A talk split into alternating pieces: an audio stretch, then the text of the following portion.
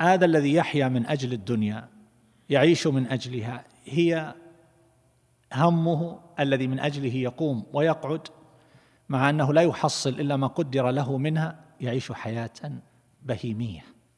ليس له غاية إلا الأكل والشرب والنكاح واللذات الجسدية. فهذه مطالبه وبذلك يستوي مع الحيوان يستوي مع الحشرات يستوي مع الهوام. أما ذاك الذي يريد ثواب الآخرة فهذا الذي له روح تسمو إلى المعالي وتطلب المطالب العالية من رضا الله تبارك وتعالى وجنته. هذا يعيش وهذا يعيش. هذا يعيش ما قدر له وهذا يعيش ما قدر له. وهذا ينال ما قدر له من الدنيا وهذا ينال ما قدر له من الدنيا والآخرة. ولكن شتان بين الحالين. فمهما كانت مطالب الإنسان ومهما كان سعيه من أجلها فهذه أقدار محتومة محسومة.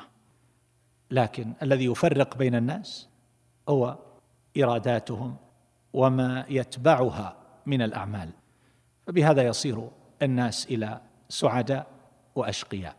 هذا الإنسان الذي يطلب الدنيا ويعطى ما يعطى من الدنيا مما قدر له قد يعطى الكثير ولكنه لا يكون سعيدا لا في الدنيا ولا في الآخرة لأن الشقاء محتم على هؤلاء. فماذا حصل من هذا؟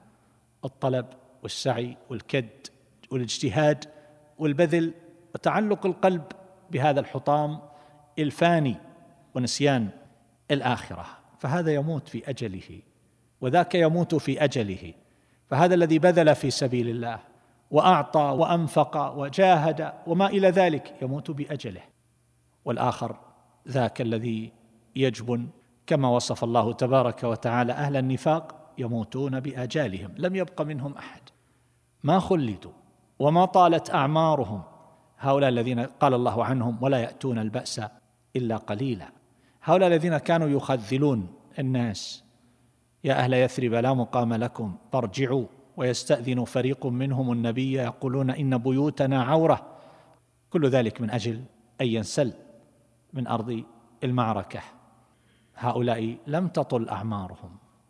وكل ذلك السعي كان باطلا.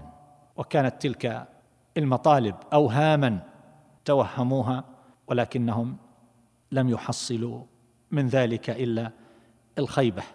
فهذا حال المؤمن وهذا حال المنافق أو الكافر. ومن يرد ثواب الدنيا نؤته منها ومن يرد ثواب الآخرة نؤته منها.